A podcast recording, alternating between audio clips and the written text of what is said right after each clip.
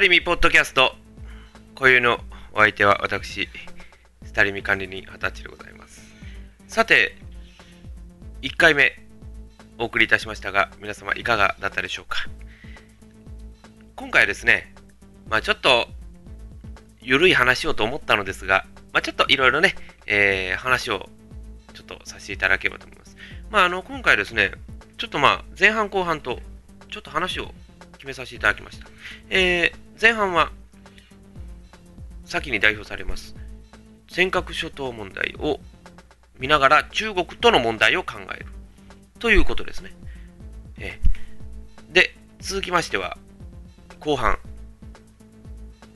税金について、車の税金ですね、まあ、エコカー減税とかもありましたが、それについてちょっと考えていこうかなと思います。え、まあ、今日はちょっとね、固めの話をちょっとしてみようかなというふうにちょっと思いましたので、ちょっとね、あのー、皆さんも、あの、ちょっと肩の力を抜いて、ね、お付き合いいただければと思います。ね、それでは、今日の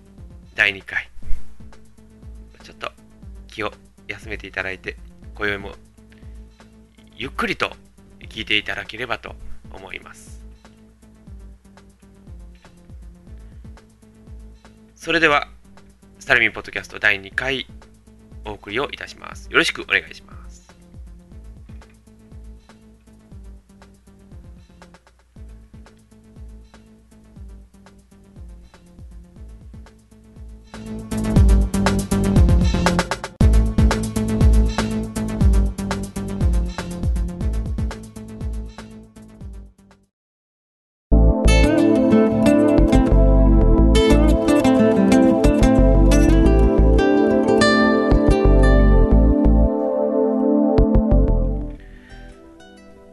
それでは 2,、ねえー、2回目の、えー、まずはトーク前半ということで、えー、始めさせていただきましょう。えー、ちょっとですね、今、話題になっております。尖閣諸島沖での、まあ、漁船衝突、えー、その漁船衝突で YouTube に流出してしまったビデオ、ねえー、これをちょっとお話をしてみようかなと思います。まあ、そもそもね、えーまあ、事態が公になったのも、まあ、そもそもちょっと記憶に新しいんですが、YouTube に出た時ですね、まあ私のところにちょっとね、知り合いが電話来まして、なんかちょっとこれ大変なのが乗っとるぞという話だったんですね。で、あれはでも夜9時頃だったですかね。普通に出てましてね、見た時に、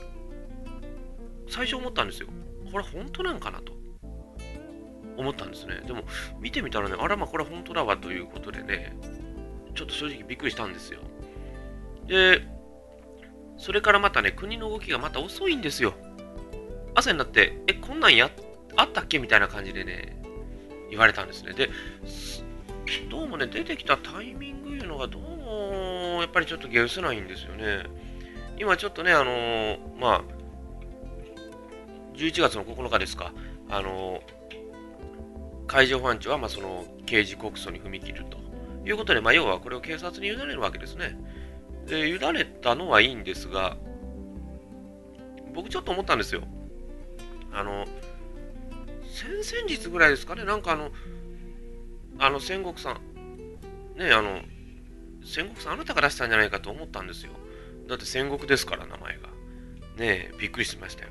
でも、戦国さんはそれは知らんで、それはね、戦国さんがインターネットやって YouTube に上げるような人ではないとは僕らも思いますけどもね、もう、あそこまでなっちゃうとね、思いますよ。で、でも結局ね、国としては、僕は別に投稿者はそこまで責めなくてもいいと思うんですよ。なんでか言うとね、まあ別にね、どこの肩を持つわけでもないんですが、あの、国会議員だけに見せてね、国会議員が、あ、じゃあぶつかってましたって言ってるわけでしょ。でもそれは、あくまで国会議員の主観であってね、あのような絵を見せてくれないとね、わからないんですよ。昔ね、北朝鮮の不審船の時にはあれすぐ出ましたですね。あの時には僕らも、ああ、これでやられたんかと。まあ、あの時はね、RPG を持ってましたからね、あそこは。ええー、北朝鮮 RPG7 持ってましたからね。まあ、それは、ほんまもんの RPG7 ではないんでしょう。RPG7 ってのはあのロケットランチャーあるんですよ。で、昔ね、トリビアの泉でね、あの、防弾ガラスとあバズーカって言ってましたけどね、あの RPG7 ってあれバズーカではないんですね。ロケットランチャーなんですね、あれね。えあのそういうのでちょっと対決してたいうのは、あれ出てくるのがあれ RPG7 なんですよね。あの、あれは多分 OEM らしいんですが。で、その動画はすぐこう海上保安庁には公開しましたですね。でも今回の尖閣に関してはあんまりこう、なんかこう、問題があったんですかね。なんかこう、出てきて、はいという、これは間違いございません。でも、出したらね、その国家公務員法違反とか守秘義務に当たりますというわけですよ。でも、おかしいと思いませんかね？でも、海上保安庁の人がみんな知らない言うてるんですから。ねえ、一体一体どこで漏れたんでしょうね？まあ、そりゃ、あの、国の方もね、ちょっと考え方変えないといけません。なんでか言うとね、そんなに出てくるものでもないんでしょ？うですから、もうちょっとね、もうちょっと緩く公開してもよかったと思うんですよ、僕は。まあ、それはもう別にもう国を何とどうこう言うわけでもありませんが。でも出してもらった方が僕らとしては、ちょっとこの船長何やってたんだって言ってね、言えると思うんですよ。なんかこう、中国の方になんかこう、あったのかという感じはしますよね。でもあの、ねえ、まあ日本もその中国にね、対していろんなことしてますからね。でも僕ね、いいと思うんですよ。中国の人、まあ、あくまで反日デモだとか言ってね、今、この前もなんか大きいところでやってましたが、あんた方中国の人って日本のもん使ってるでしょって言いたくなるんですよ。だから、結構何年か前にね、反日デモだって大規模なデモやったでしょ。あの時もね、デモに参加した人いましたよね、確か。うちは日本のテレビだ。日本製の、日本のそのメーカーのテレビだとかね、日本のメーカーのビデオだとか、そういうのとかをね、出してる方いらっしゃったんですね。あれ、どうなんですか？まあ、私たちも人のこと言えないんですよ。私たちも実際ね、中国の、中国製品使ってますからね。まあ僕ら今タバコ吸ってますけど、タバコもそうであるし、まあ、ねパソコンでも日本製のもんであっても A シャープタ中国製とかね、あるでしょう。で、今車なんかでもね、今あの、エンジンのメインハーネス、エンジンにね、ケーブル貼ってますけど、あのケーブル中国製というメーカーもありますよ。大手メーカーですけど、もうメーカー言いませんけどね。だから、中国の方もね、もうちょっとね、考えていただきたい。そんなただ単に大胆に反日デモだ、反日デモだっていうよりかは、私たちはもうちょっと、あの、お互い、船長がこういうことしたんだから、じゃあ船長すいませんでしたって一言謝ればいいんですよ。なんかこう、かえってこう、美化してるというような、そんな気がするんですよね。なんかこう美化してしまっているからこそなんかこうずれた考え方をしているのかなというふうな考え方も私たちはします。皆さんいかがお思いですか？ね、あのそういうふうに考えていただければ分かりやすいかなと思います。でもね、僕思うんですけど、そんなにね、中国の方、文句を言うんで、反日デモで文句を言うんであればね、日本企業の方も引き上げていいと思うんですよ。工場も何もかも。ええ僕はそう思いますね。だから、それで困るんだったらね、何かね、こう、僕は矛盾感じますね。だって日本っていうのはね、開いた国ですから、まあ、今ね、TPP とか言ってますけど、ね、開いた国だと思うんですよ。だって、この前ね、僕ね、あの、温泉行ったんですよ、兵庫の。温泉行ったんですけど、中国の方、たくさんいらっしゃいましたよ。で、カメラもね、日本製の、まあ、一眼持ってですね、ビデオも日本製というような。その方、ね、その方は別に日本どうとも思ってないんですから。悪く思ってないんですから。むしろ日本に観光に来てるんですから。観光に来たもんが反日じゃ言うて日本でやったらね、これこそ大事ですから。だから、日本ももうちょっと強く出ていいと思いますよ。ええーまあ、私がこういうのもなんですが、まあ、中国の方もね、もうちょっとこう、冷や、冷めた見方を、まあ、ちょっとこうね、いい見方をしてもらえればいいんじゃないかったかなと思いますね。まあ、なんであれを公開しなかったんでしょうね、日本は。でも YouTube バレたんですから。ねえ、もうあの警視庁の問題しかり、尖閣の問題しかり、どうもこう日本のこう、何かがこう緩んでるような気がします。できれば公開してほしかったんです、私たちから本音で言えばね。そしたら、余計こういうことをしたんだなという抗議ができますが、ねえ、だから、なんかこう、釈放にしてもなんか中国に負けてしまったのかなっていう気もします。あと、まあ、ロシアのね、大統領なんかもいますけども、まあ、もうちょっと強気に出ましょうよ。ね。まあ、私は与党、野党の肩を持つわけでもありませんが、あくまで中立派で行かせてもらいます。でもやっぱり、それでもやっぱりこう、ね、国と国の中ですから、もうちょっとこう、言えるんじゃないかなとは僕は思います。皆さんどう思われます？ねちょっとそれを皆さんでぜひとも考えてみてください。私は絶対にもうちょっと大きく出てもいいと思います。もう日本もね、先進国の仲間入りですから、そこをしっかり考えていただければとね、思います、私も。うん。では続いて、後半に参りましょう。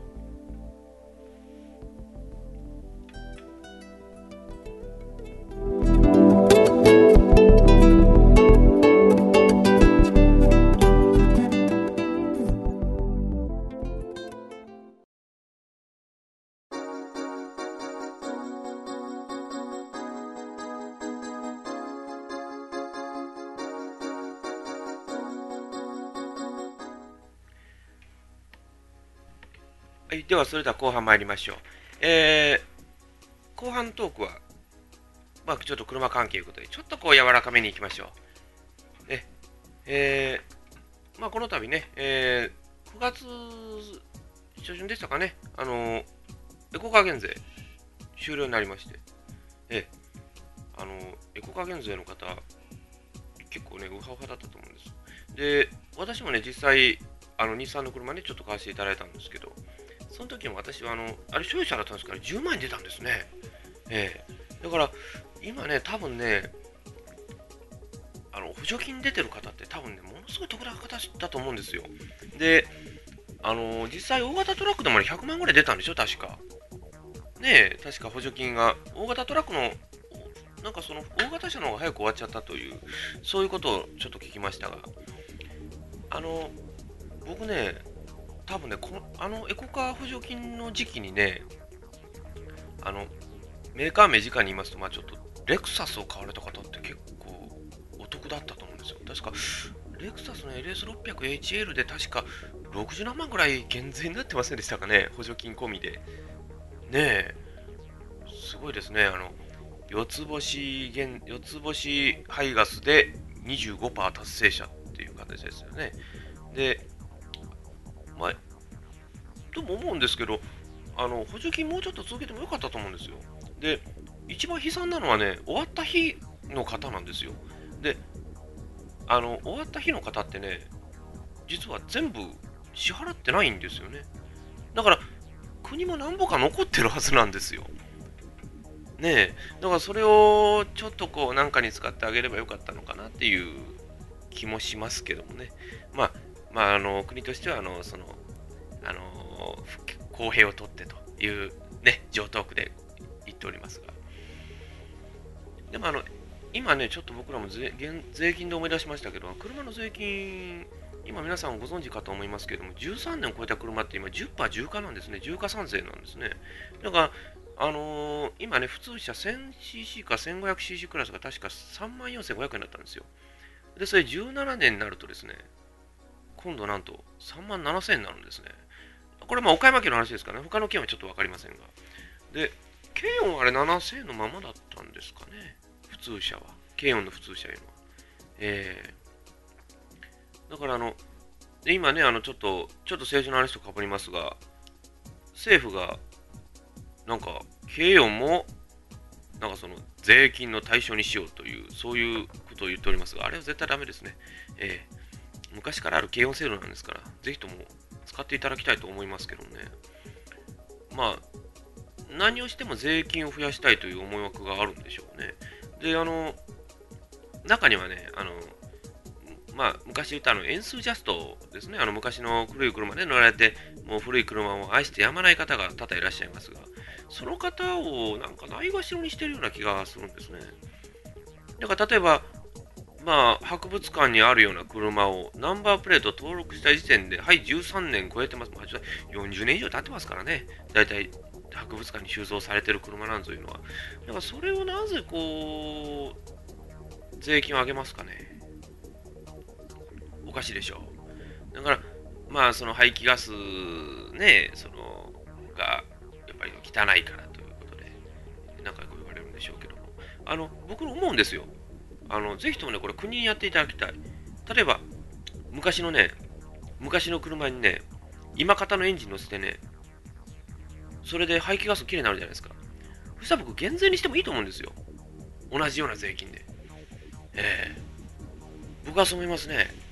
あの、そもそもね、あの、税金を上げたいことはね、車の買い替えを促すんですよ。車の買い替えを促すということはね、今ね、チャレンジ25だったかな。なんか今それで排気ガス、なんかその CO2 を減らそうとしてるじゃないですか。それでなんかこうね、古い車を減らしてやろうという、そういう国の魂胆が見え見えという、そういうなんか気もしてきてしまいますね。えー、僕ね、古い車の方が味あると思いますよ。えー、なんかね、今の車にはない何かを持ってるような気がするんですよ。だから、昔やったらね、もうあの、パワー捨てないね、シフトもミね、マニュアルトランスミッション、ね、1速から5速まで、ね、軽音やったら1速か4速までですけど、まあそんな形でね、ずっとやってられましたけど、今はなんかこう、オートマじゃないとなんかこう、排ガスが、それ燃費基準がどうのっていう人がいますけど、あの、僕ね、だからね、あの、実際思ったんですよ。あの、25%減達成者の車でね、燃費基準が。マニュアルにしたら一気に10%とかになる車があるんですよ。それおかしいと思いますね。えー、僕思いますけど、燃費基準ぜひともぜひ、プラス35%というのをぜひ作っていただきたい。えー、35%になったらですね、もうハイブリッドなんかもうウハウハですね。えー、もう減税はもう100%以上の減税をしてもらわないむしろキャッシュバックしてもらわないけそういうふうに僕思うんですがね、どうなんでしょうか。えー、まあでもハイブリッドが全ていいわけじゃないんですよ。えー、ハイブリッドでも飛ばす方いらっしゃいますからね。もう高速道路で130、140。え、もう飛ばしすぎです。え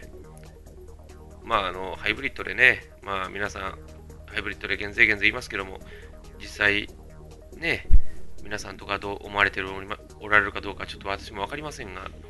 まあ、ハイブリッドに乗って、ちょっと古い車を乗られるっていうのもまたいいんじゃないですか。だから、新しい車の良さも分かって、古い車の古き良き時代を思い出してもらう。僕はそれでいいと思うんですけどね。なんなんでしょうね、なんかこう、プリウスインサイト、ね、よく売れてるようですが、えー、まあ、プリウスもブレーキの問題ありましたからね、あんまりこう、悪いんかなと思ったら、まだ売れてますね。えー、すごいですね、トヨタは。やっぱりこう、昔ね、技術の日産、ホンダ、販売のトヨタ、よく言われましたね。だから、今ちょうどね、フーガが日産ハイブリッド出しましたけど、さあ、どこまで行きますかね。ちょっと気になりますね。ただまあ、補助金の時に、ね、出してくれればもうちょっと売れたと思うんですけど、やっぱりもうそこはもう、ね、価格しかじか言うもながらみたいな形になっておりますけど、どうなんでしょうねえ。まあ、あの、今日はね、ちょっと固めの話してみましたけど、皆さんいかがでしたでしょう？まあ、私が思うには、まあ、ちょっとそうだと思うんですよ。ね。まあ、ちょっとその中国の問題とか、あと車の、まあ、その減税についてちょっと今日話をしてみましたが、ね。えー、もし意見がありましたら、まあ、お寄せいただきまして、まあ、ブログのね、コメントで皆さん見ていただいて、ちょっと、え、あの、それぞれの意見を戦わせていただければと。えーまあでもね、そういう形で進めていくのも私は悪くないと思うんですね。だから今ちょっとね、日本の国がちょっとこう、低たらくになってきてるんじゃないかなと僕らは思います。まあ、ちょっとね、あのー、今回、まあ、ちょっと今回はね、ちょっとこう、もう話できませんが、ちょっと次回かね、そのあたりぐらいにちょっとこう、日本の低たらくについてちょっとこう、一筆考えてみようかなと思いますね。えー、だからまあちょっとそのね、えー、部分もお楽しみになさっていただければと思います。まあ、まあ、あんまりね、こういうことで気兼ねで話をしないんですが、まあ、ちょっと今回はね、まあ、ポッドキャストということでもありますから、ちょっとこう話をね、あのー、話をさせていただいて、ぜひとも皆さんもね、まあ、今回ちょっと話を聞いていただいて、お考えいただければと。えー、まあ、さてね、えー、先ほどもしましたが、次回は、まあ、ちょっと日本の低たらくについてちょっと考えるということで、えあの、お話を進めさせていただければと思います。えー、まあ、皆さんもね、えー、今日、もう寝る準備なさいました？え、もう、皆さんこれから会社行く準備なさいました？え、ね、あの、皆さんも、ね、今宵のお相手、ぜひとも、ね、あのお付き合いいただければと思います。ええまた、あのいろいろね、ご要望ありましたら、またどうぞ、ブログあるいはメールでもお寄せいただければと思います。よろしくお願いいたします。それでは、えー、お相手は私、スタリミ管理に二十歳でございました。それではまた来週お会いいたしましょう。